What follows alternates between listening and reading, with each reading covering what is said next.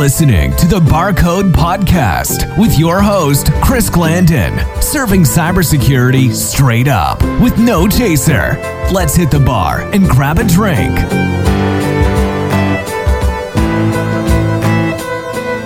All right, hey, Chris, coming in on New Year's Day? That's what I call dedication. You know, I had to come in. I had a little bit too much champagne last night. I'm just glad to see 2020 in the rear view. What did you do for New Year's Eve? Bro, come on, man. I'm a single, good looking dude. Not to mention, I didn't have to wake up early this morning for work or anything. So I did what anyone else in my status would do. I updated my password. What did you update it to? Password 2021, but don't tell anybody. Oh, dude, we need to talk. You should know better. Ah, I'm just joking. You know I'd never do that. Did you watch the countdown last night? Yeah, but I refused to pay the ransom. Good for you. You know that's going to be illegal soon, right? Yeah, as it should be. Well, new year, new drink. What you got for me? Man, I'm taking it back. Timeless classic. We're just doing a Manhattan. Two ounces of bourbon, one ounce of sweet vermouth, one to two dashes of orange bitters. Make sure that you stir it in a well chilled glass before straining it into your favorite rocks glass. Garnish with a brandy flavored cherry. Dude, that's a great drink. You always deliver on legit drinks. You've never dropped the ball once. Thank you, sir. Well, look, man, let's raise our glasses. Here's the barcode and the quest to improve cybersecurity each and every day. I'll drink to that. Hey, my man, I got to run. My buddy just pulled up at the bar and I need to get his take on some things. All right, man. Well, I'll see you next time.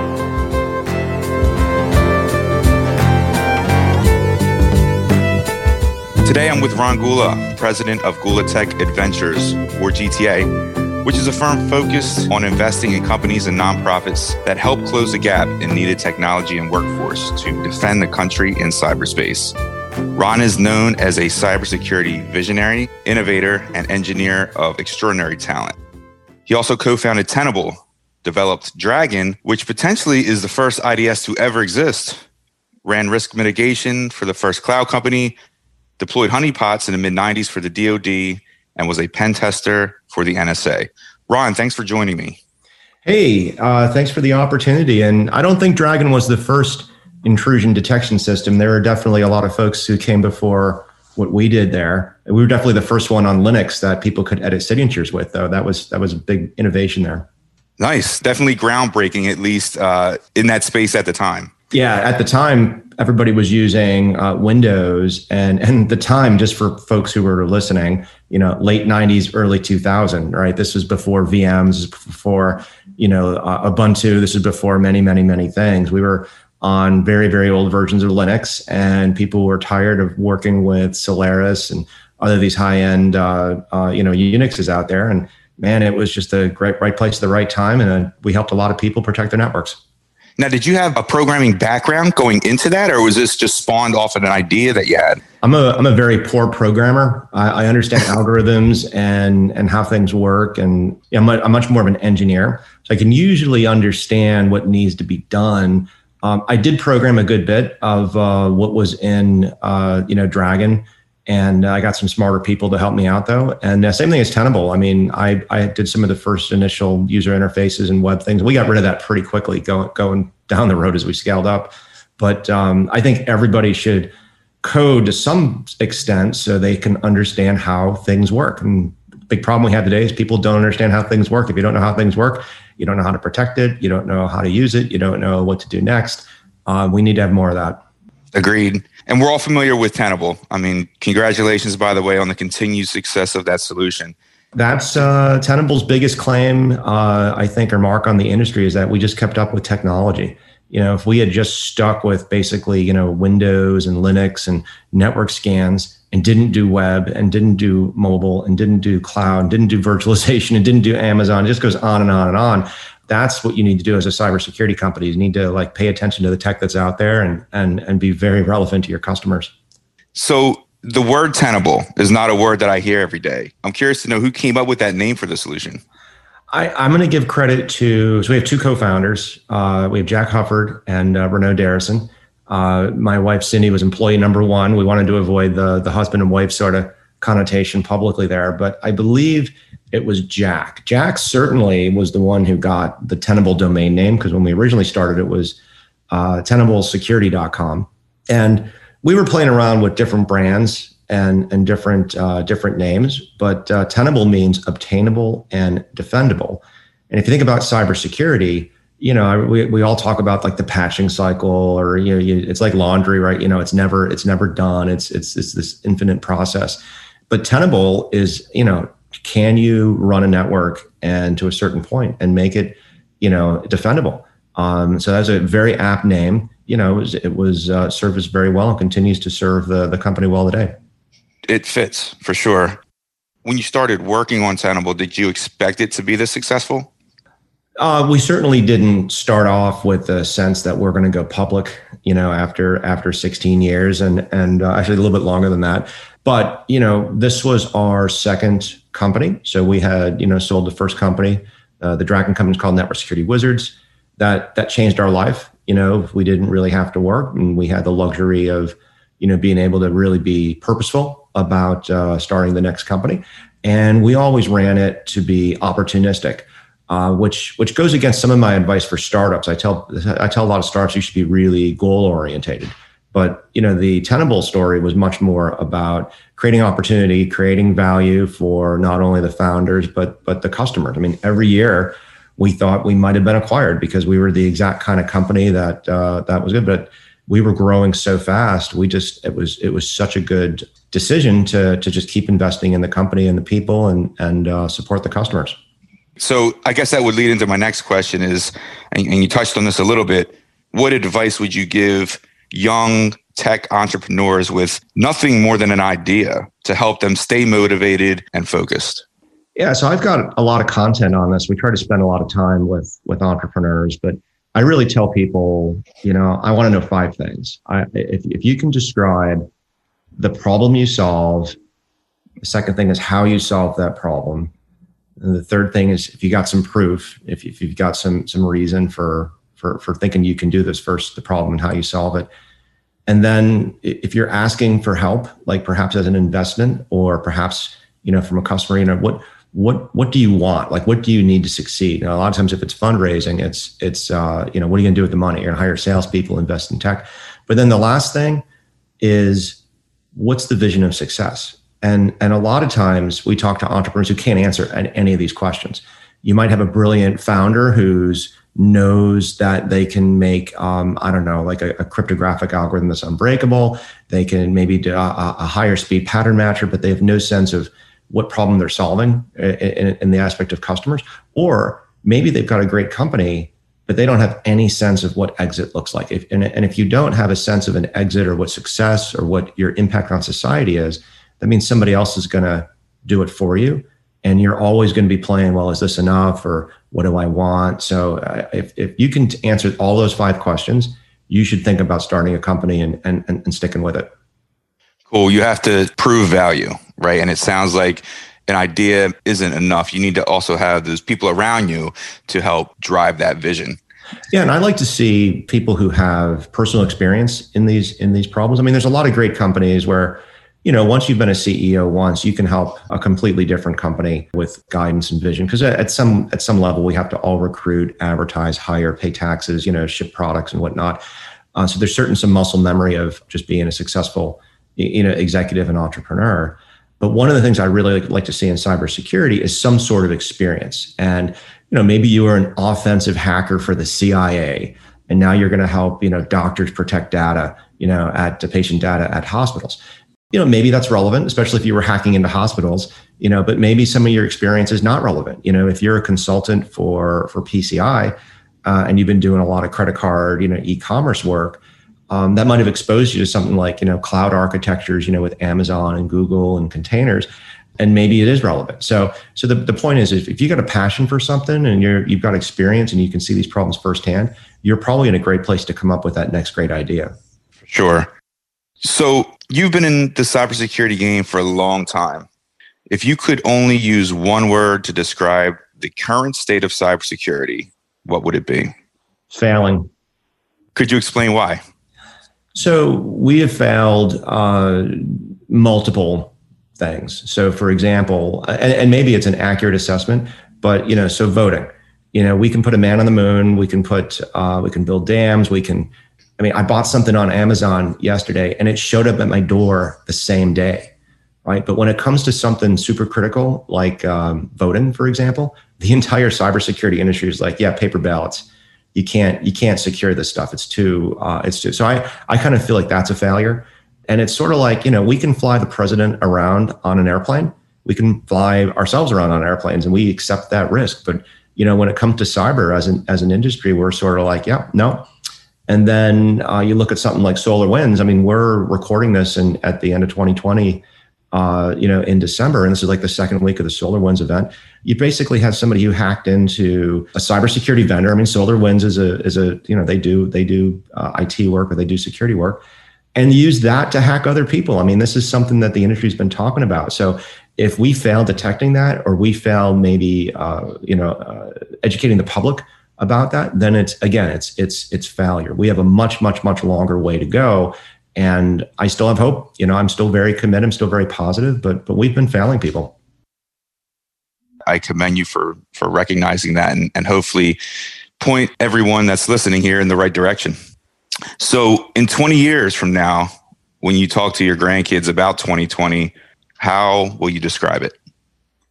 It's going to be interesting because obviously you can't talk about 2020 without talking about COVID, working from home.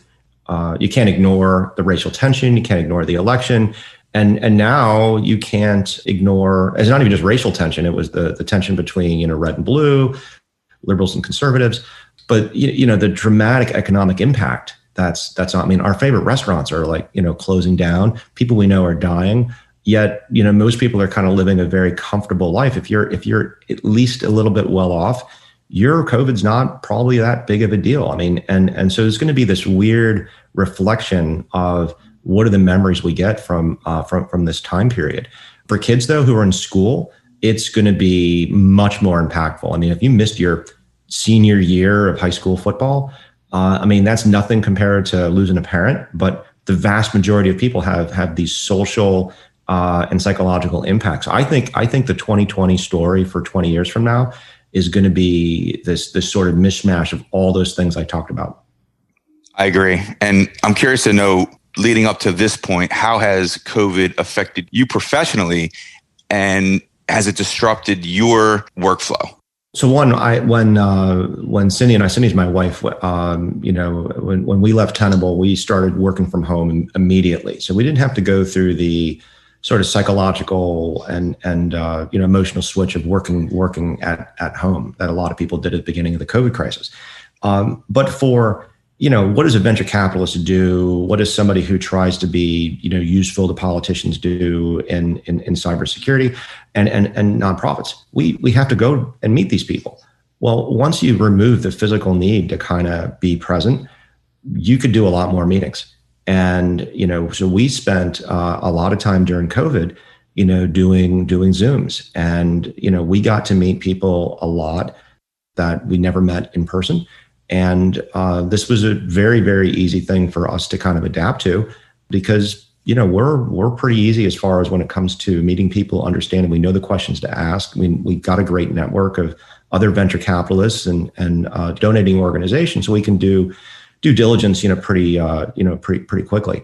And then as far as cyber security companies go, does COVID move things along quite a bit? I mean, some companies, you know, did uh, did have an impact certain you know industries like travel recreation you know hospitality yeah if you were selling to the hotel industry you probably didn't get your your uh, quota with them this this year but cyber was such a increase in awareness across the board almost all of our companies saw some sort of positive increase either in interest or sales or product adoption so it's been generally positive for us yeah, it's great. I think it really brought cybersecurity to the surface, and you know these organizations like Zoom that really forced them to aggressively implement security controls when, you know, in other circumstances they may not have had that.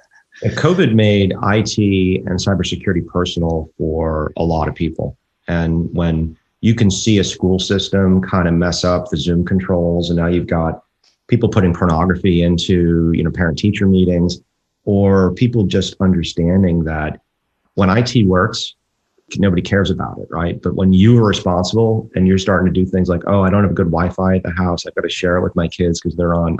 All of a sudden, mom and dad are the IT department, and this is really an opportunity for the cybersecurity industry to kind of be a lot more influential and and raising awareness because everybody kind of lived it, and uh, I think it's going to continue to persist in 2021, and I think it's something the cybersecurity industry can can definitely capitalize on. Do you think COVID is going to change the threat landscape? I mean, you start to see the vaccine cold chain attack and and those type of things starting to emerge. So, just curious to know if this is going to shift sort of that landscape, or is the landscape just going to naturally progress and, and COVID is going to be in the middle of that? So there's there's a lot to unpack in that. On on one hand, if you define the cybersecurity industry as you know from the intelligence community, the intelligence community, both our our our agencies and our adversaries, they are going to continue to be able to go anywhere they want and get any type of data. Um, so that's not going to change. And because I mean, they have satellites and they have human intelligence and they can bribe people and they can, you know, they, they can literally implant, you know, bugs and and software backdoors, you know, when you're FedExing things around the country. So they're, they're that's not going to change.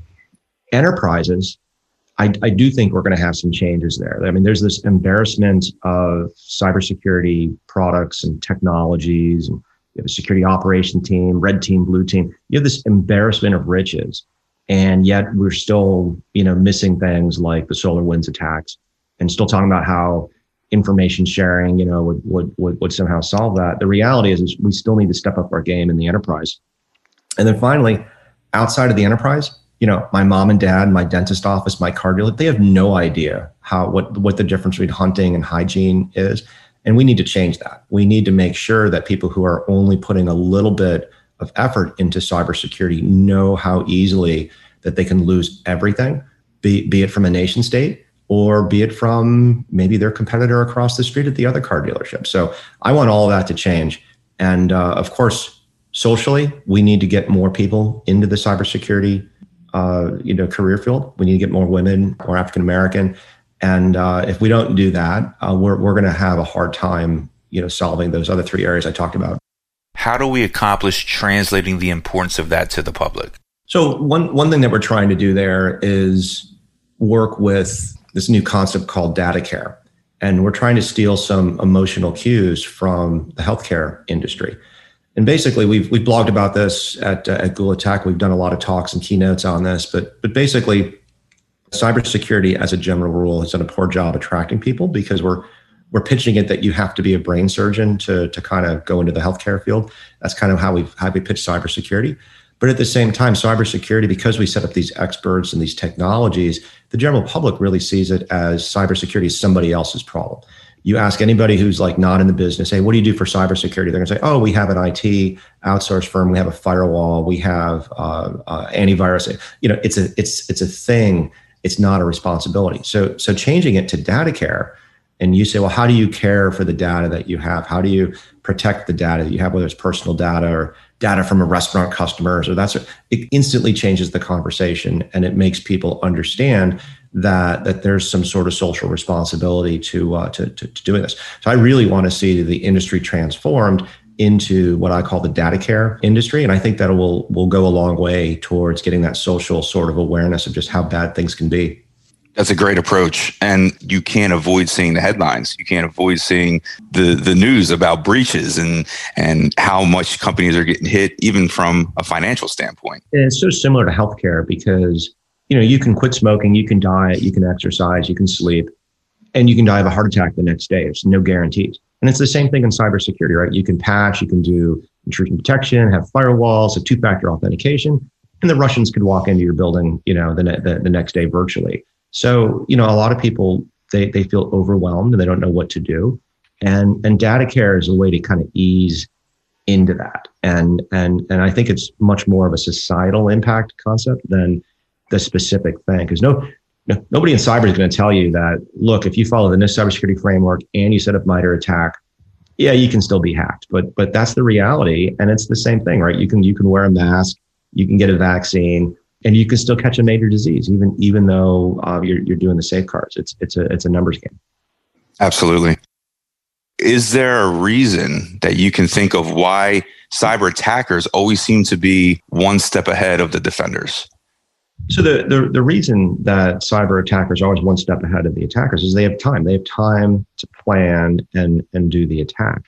So if you're well resourced and you are you want to break into I really don't want to jinx anybody. Let's say you want to break into a large CRM provider or, you know, change the way let's say you're you're Korea and you want to North Korea and you want to change the way Netflix is distributing a movie, you know, you don't want or something like that. It's just it's just math and engineering and time and and reconnaissance to to figure out where you want to go and what you want to do. So in many ways, it's just a reality that look, if your if your job is to do this, you, you need to understand who your threat actors are and what capabilities they have and realize that they could be be coming for you. And that's it's it's a mindset shift that uh, that, that that folks are going through. What do you see as cybersecurity's number one myth? Oh, so cybersecurity's number one myth. Um, well, all right. So my number one myth is that you can actually measure cybersecurity. Uh, that somehow you can quantify and put a number on it. And and models are useful. Don't get me wrong. I think I think it's great to have models. But when somebody says this is my model to measure all cyber risk, it becomes flawed very, very quickly. It's it's it's like measuring religion. I think everybody's personal relationship with uh, you know with God, with religion, if you try to quantify that and measure it, it's it's it's it's very similar to what we do in cybersecurity. And there's so much bias and assumptions that goes into producing that risk. Now, I'm not saying it's wrong to count vulnerabilities and put them into a score so I can, you know, maybe relatively measure organizations, but to then somehow say that this one organization is more secure than another in the face of what? Nation states? What about you know ufos with uh, you know quantum computers that can uh, you know do photon interference and read from my cpu right? So it's it's everybody says that's that's kind of crazy talk. But the reality is is these attacks that we're looking at are are like science fiction. They they are definitely coming down that pipe. So you know so that's i think that's the biggest myth I understand you think it's really hard to quantify cybersecurity risk, but if you had to choose a framework, what would you suggest? So I, I've, I've blogged about this uh, a, a, good bit. I, I want two things. I want hygiene and hunting. And if if your hygiene is you know the NIST cybersecurity framework, the payment card industry framework, you know if you're a DoD person, you know how the, the DoD does it. God bless you. I think that's great.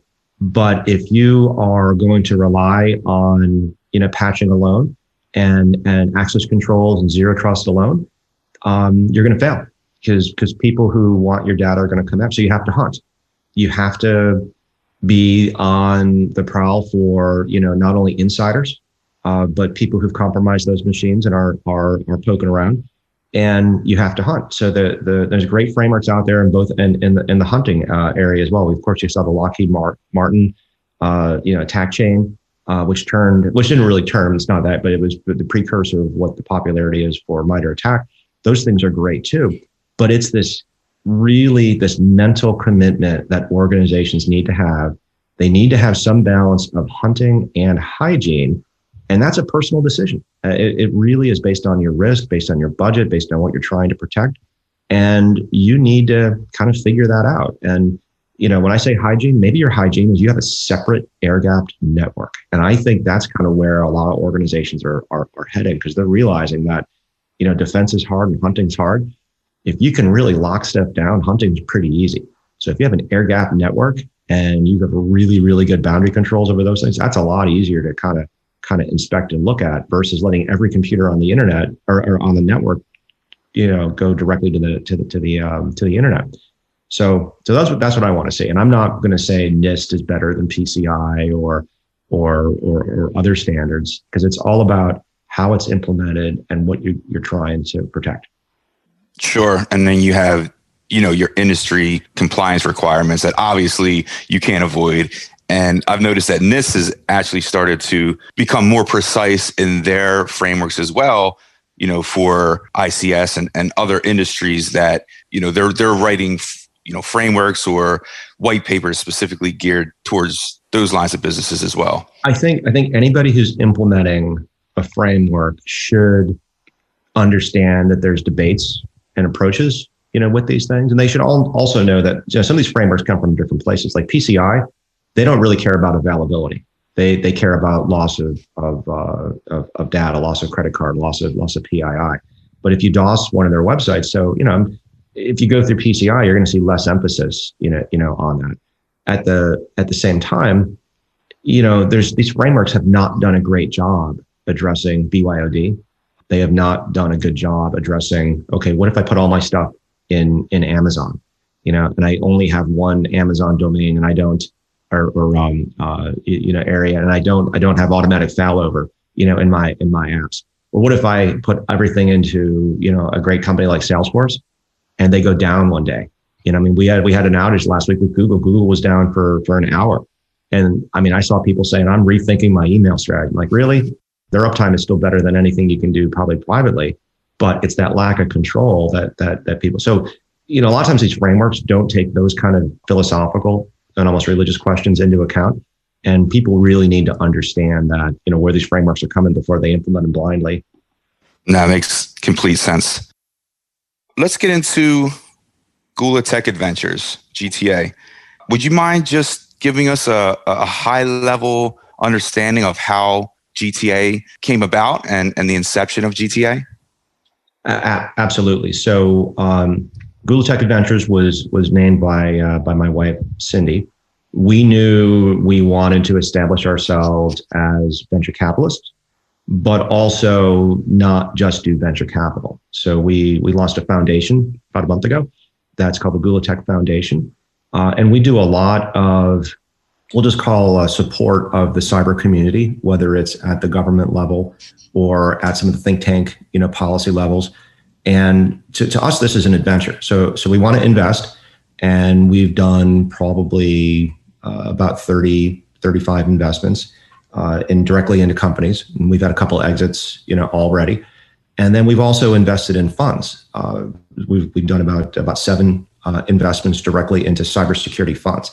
So all of that, we were actually kind of calling ourselves uh, cyber industrialists for, for a while because we kind of do carry uh, a lot of different impact in different areas, whether it's nonprofit, government, or or, or investing. Uh, but this has just been, you know, we're calling it an adventure. And um, you know, if people want to contact us for travel tips, that would sometimes we get that joke. But for the most part, we we think this is an adventure, and it's and we're certainly not done with our cybersecurity adventure. And we think almost anybody in the industry, they've been on an adventure, whether they're starting a company or starting a career, or you know, just trying to, uh, be, you know, maybe maybe they're a victim you know, with their own adventure. So we uh, we're very happy to name it that, and uh, happy to get into a little bit more of either the companies or some of the nonprofits that we're working with. Yeah, yeah, that's fantastic. The first competitive grant program starts January first. Could you talk about what it focuses on? I think one of the biggest lessons I learned from Tenable is and, and just doing companies in general is being very purposeful about messaging and and and what you're what you're doing. So so we uh, have been doing investments in nonprofits, grants, donations, whatever you want to call it. And we saw a big need for probably about 15, 20 different areas, whether it could be, um, you know, getting more minorities into cybersecurity, getting better policy, enhancing public awareness. And, and we said, well, we don't want to focus on just one. So at the same time, we wanted to, to be able to focus on things and have a meaningful impact and then kind of move on to something else. So we came up with the Gula Tech Foundation. The, uh, the idea is to do a competitive grant process uh, a few times a year on very specific topics. So the first one we're doing is a competitive grant program. It's actually January 4th, which is the first Monday of 2021. Uh, we, we've got a uh, application form where the focus is going to be on any cybersecurity nonprofit that increases engagement for the African American community. So this could be, uh, you know, research programs trying to figure out, you know, why there aren't more African American uh, chief information security officers. You know, why aren't black kids in in uh, K through 12? Why aren't they going into the IT or the? Could also be professional. It could be grants or uh, scholarships, uh, you know, specifically for African Americans. You know, we, we've, we've been in contact with a lot of different organizations. Uh, we're going to be awarding uh, three grants $500,000, $300,000, and $200,000. And uh, our grant advisory board is not only going to help us pick the winners, but when we move on to the next topic, you know, they're going to be very influential in picking uh, picking those things. That's awesome. We're hoping that we can be very impactful with uh, and purposeful because we kind of feel, at least for this first topic, we really feel like just saying, "Hey, look, you know, I've got an open job, and and I really want to have an African American, you know, I don't know, female report." It, that just doesn't get done. You have to go and be very purposeful uh, to you know to black colleges, to to um, you know, to different types of professional society focused on African Americans in, in cyber and IT. So if you're not purposeful, a lot of times these connections aren't aren't really there, and that's that's why we're being so direct about about this topic and and and what we want to do. Are you able to disclose any future themes your grants may focus on? We we care very much about diversity. I I don't think we're going to do another diversity themed one this year. We want to get into some other aspects of cybersecurity, such as technology, such as perhaps privacy, what we're um, there's a lot of open source technology that people use, and you know those things need funding. There's education, which in and of itself is part of the diversity potential uh, opportunity to kind of kind of increase engagement there. But just act, getting actual good cyber uh, curriculum into the hands of kids is is a big problem. So there's a lot there's a lot to work to work on. You know, we've been volunteering with uh, elections for a good bit. So uh, we just uh, did an interview with Ben Adida, who runs Voting Works. This is an open source election voting uh, thing. We, we so there's there's a lot of different topics that uh, that we, uh, disinformation would be another another good one. So I'm purposely saying many many different things to not disclose the what we're doing next. Understood. I don't believe there's anyone else more qualified to lead this charge than yourself to, to see it through and see the success and, and see you change the landscape of you know the cybersecurity workforce. I think that's great. You're very kind, and I would I would tell anybody who's thinking about it. It's pretty easy to like look at the the the, the depth of the problem and think you can't have an impact. And it's also like if you look at what um, you know Jeff Bezos uh, his ex-wife's doing she's giving away like a billion dollars a month or, or something like that i mean zuckerberg gave 400 million dollars just to counties who needed help so you know sometimes you, people look at like well we look at that and we're like oh wow, i really hope our million dollar you know, grant's going to have an impact. But what we find is that there's other people who want to give maybe $100,000 or 50000 and they don't think it's impactful. Everything you can do, no matter how big or how small, it's very impactful to somebody who's got to find your passion and, uh, and, and, and don't be afraid to help. So, where could our listeners go to get more information about this? Could you go into a little bit about what the application process is and and sort of what organizations are in scope? So our, our website's gula.tech. So that's G-U-L-A uh, dot T-E-C-H. And the foundation link is at the very top of the page. There's, uh, we're only asking six really pieces of information from, from the grant uh, applicants. So the first is just the basics. Are you a nonprofit? What's your, what's your number, your EIN number, where you located, website, you know, that kind of stuff. But then the other questions are those same five questions that we ask entrepreneurs. What problem do you solve? How do you solve it all the way to what your vision of success is? Now, these questions are tailored for our, our grant process for the increasing African American engagement in cybersecurity. So we want to know very specifically what part of that problem does somebody try to solve? How do they solve it?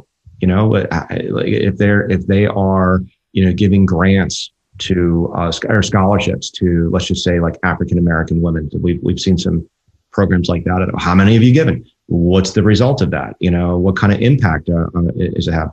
Um, whereas other, you know, things are a little bit more either like professional societies or academic research in this in this area. We want those questions answered, and then our grant advisory board, which is about thirty folks, uh, they are going to look at the answers, and we're going to pick, you know, the top top three folks. So the uh, grant form, uh, we tried really hard to make this easy. The the questions themselves are limited to fifteen hundred words. Uh, we're not trying to create a lot of work for people. We're trying to create a lot of opportunity for them to uh, apply. We're using, you know, an automated system on the back end, Wufoo, which is a very common, you know, application for um, collecting forms and surveys. And uh, that form goes live January 4th. I'm looking forward to seeing this roll out and seeing the program develop. I'm very excited about it. So I'm going to switch gears here just for a moment. You're based in Columbia, Maryland. Is that correct? That is correct. The center of the cybersecurity universe. A lot of people think it's in Silicon Valley, but it's actually um, in Columbia, Maryland. I'm curious to know if someone were to come in from outside of the area, maybe to a conference or to visit a client, would you be able to recommend a good bar in your area? What comes to mind? Um, so you know, Maryland has got a lot of really, really good places to go. So you've got you've got Baltimore, you know, and and you can't talk about uh, you know Maryland without being you know realizing that DC is right there. Uh, it's not technically in Maryland, and uh, you've got Annapolis, and there's a lot of really, really good uh, you know craft uh, breweries around here. Um, there's also been a lot of distilleries. Uh, so there's a couple couple good. Uh, so just north of Columbia in uh, in Sykesville is um, they uh, the Sykesville uh, distillery. They have something called Bigfoot Bourbon, which is pretty good. Uh, down towards um, southern Maryland, there's a the Tobacco Barn distillery where they they make some some bourbons and some um, some rums as as well. And then also, if you're you know just kind of doing the tourist thing, Guinness actually has a brewery right here in, in Maryland, uh, just on the southwest side of, uh, of Baltimore. You can get their blonde ale. You know, it's the only Guinness, you know, kind of pub here in uh, in the states where they, they where they make it. And then if you're actually in Columbia, which was your your question, you know, Victoria's Gastropub has just a great selection of uh, craft bourbons and, and beer in the, in the area. So hopefully people would enjoy any of those, any of those things. Yeah, I definitely recommend that that Guinness Brewery. I've been there several times, and it's it's phenomenal. So when you visit a bar or you go go to a brewery, what's your poison? What's what's your favorite drink at the moment? Oh, I like um, you know all sorts of different things that go with cigars. So you know whiskeys, bourbons, you know, and I don't I don't drink just one thing. Uh, I like, like to have a everything's in moderation. You know, I like variety. So um, you know, I get a lot of the different. Uh, if I'm going to a bar and it's fancy, you know, fancy drink time, I get like an old fashioned uh, okay. Get, get, something, get something like that. I, I kind of like if you're going to go to a bar and, and kind of do it up, and they're going to do, they're going to smoke it for you, you know, and maybe maybe put some, um, you know, some rosemary, you know, in in in the drink, that that kind of stuff. I do enjoy uh, that, and um, but I'm usually if we're going to do bourbons and, and whiskeys and talk cybersecurity, we're probably going to be getting a cigar in, in, in there as well.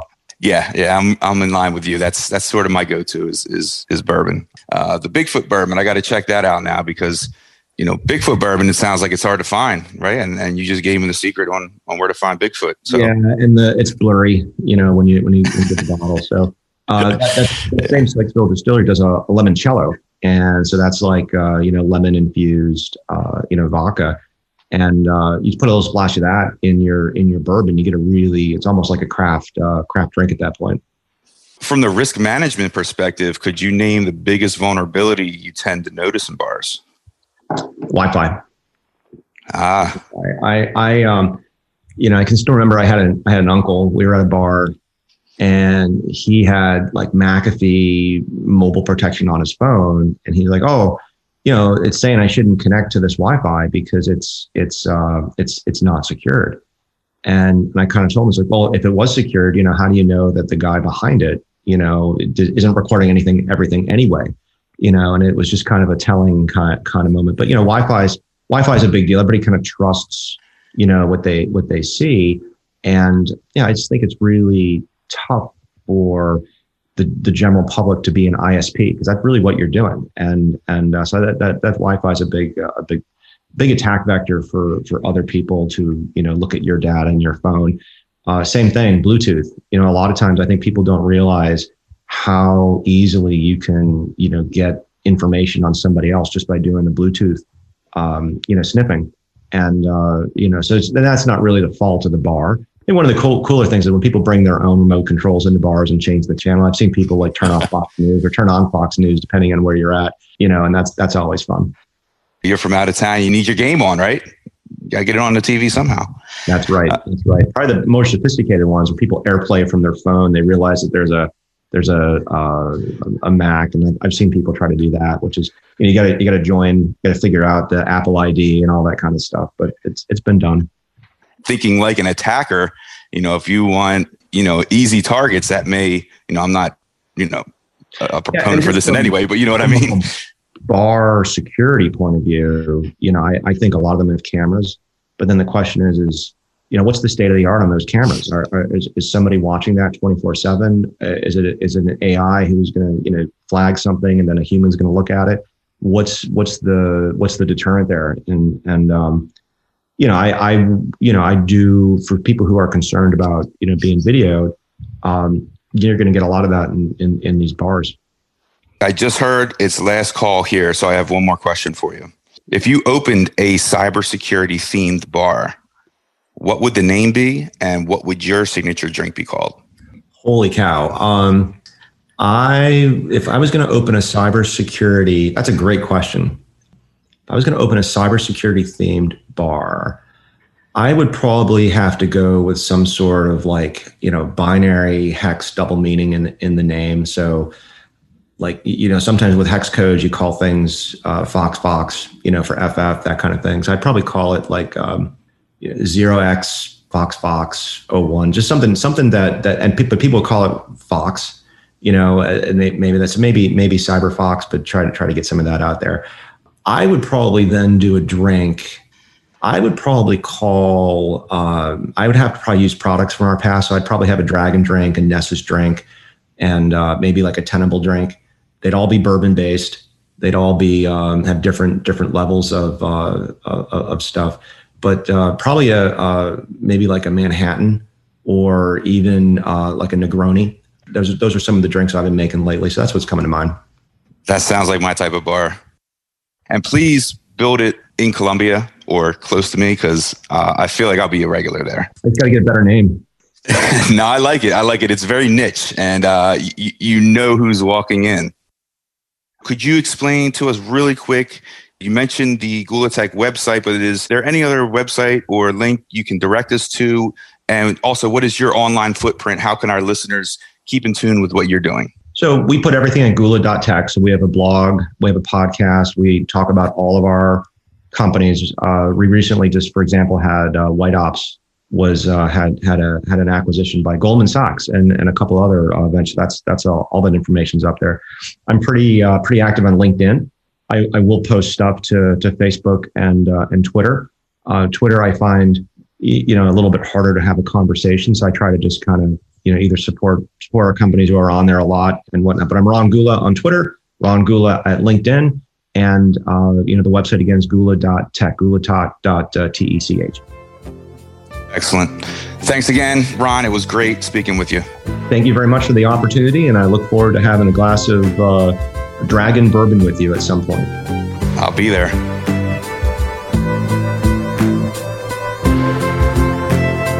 Barcode patrons, if you enjoyed this episode and want an easy way to support the podcast, please leave me a review on iTunes or Apple Podcasts. If you're not on a Mac or iPhone, just visit thebarcodepodcast.com slash reviews. I appreciate all the support. Cheers. Unfortunately, it's time to shut the bar down for this episode. Thanks for stopping in. See you next time. We'll save you a seat. Be sure to check us out at thebarcodepodcast.com.